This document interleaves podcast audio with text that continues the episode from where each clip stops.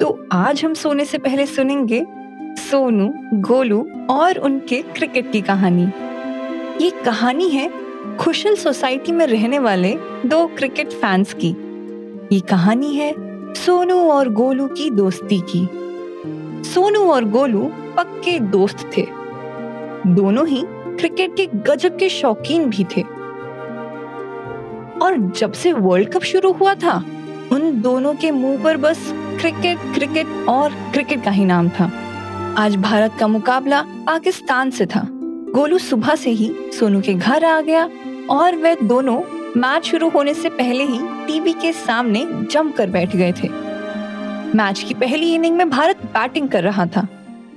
सोनू और गोलू का favourite player Virat Kohli जब क्रीज पर आया तो दोनों की साँसें ही थम गई और उसकी बैटिंग के मज़े लेने लगे।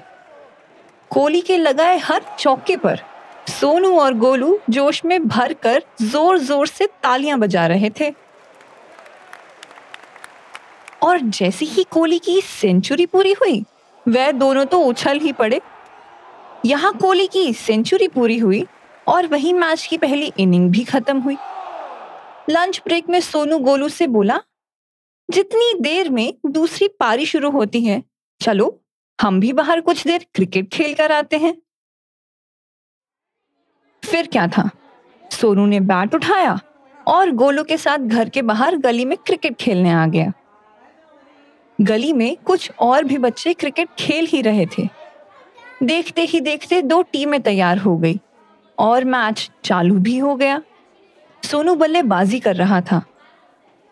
जैसे ही गोलू ने बॉल फेंकी, सोनू को लगा कि बस। अब वह विराट कोहली ही बन चुका है।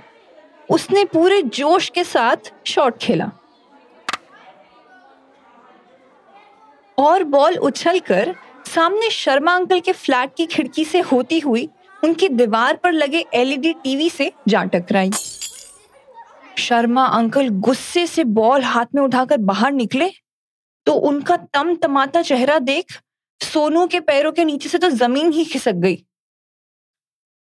सोनू के हाथ में क्रिकेट का बल्ला देखकर शर्मा अंकल सीधे उसके पास आए और ज़ोर ज़ोर से उसे डांटना शुरू कर दिया।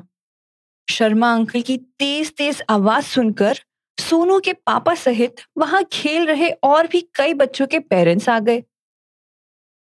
शर्मा अंकल सोनू के पापा से आकर बोले, ये देखो, तुम्हारे लाडले का कमाल।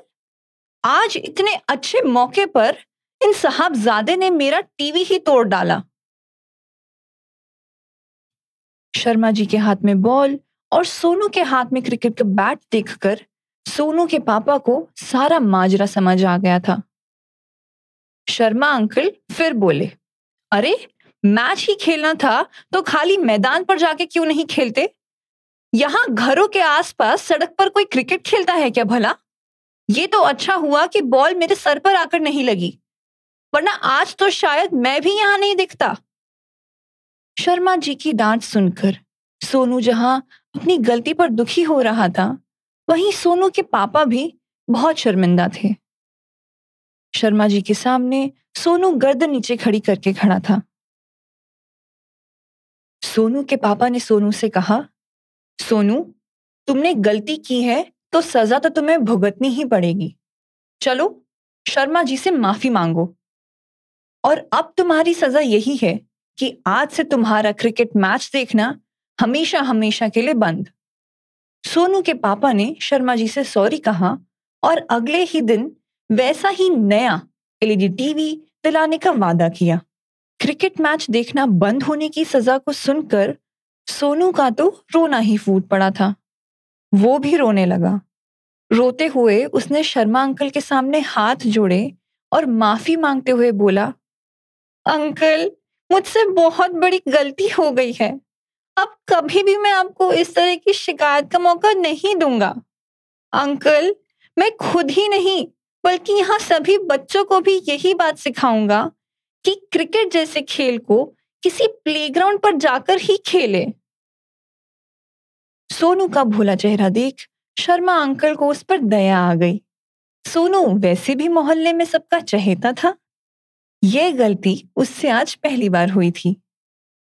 शर्मा अंकल ने सोनू से कहा, ठीक है सोनू, आज पहली और अंतिम बार मैं तुम्हें माफ़ करता हूँ। चलो, आज मैं तुम्हारे घर पर ही तुम्हारे साथ मैच देखूँगा। और फिर शर्मा अंकल का गुस्सा ठंडा होते देख, सोनू और उसके पापा की जान में जान आ गई। सोनू ने एक बार फिर शर्मा अंकल वे अपने पापा को सॉरी बोला और फिर वे सभी मैच देखने सोनू के घर पर आ गए। सभी ने एक साथ मैच देखने का खूब आनंद उठाया। मैच में भारत की जीत पर सबके चेहरों से नाराज़गी एकदम गायब हो चुकी थी और सभी लोग खुशियाँ मना रहे थे। भारत की शानदार जीत पर सोनू बहुत खुश था।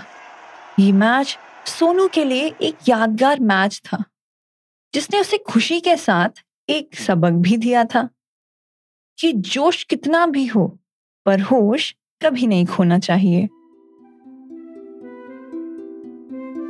तो ये कहानी तो थी सोनू और क्रिकेट वर्ल्ड कप की, जिसका हमने खूब आनंद भी लिया और साथ ही एक बहुत अच्छा सबक भी सीखा।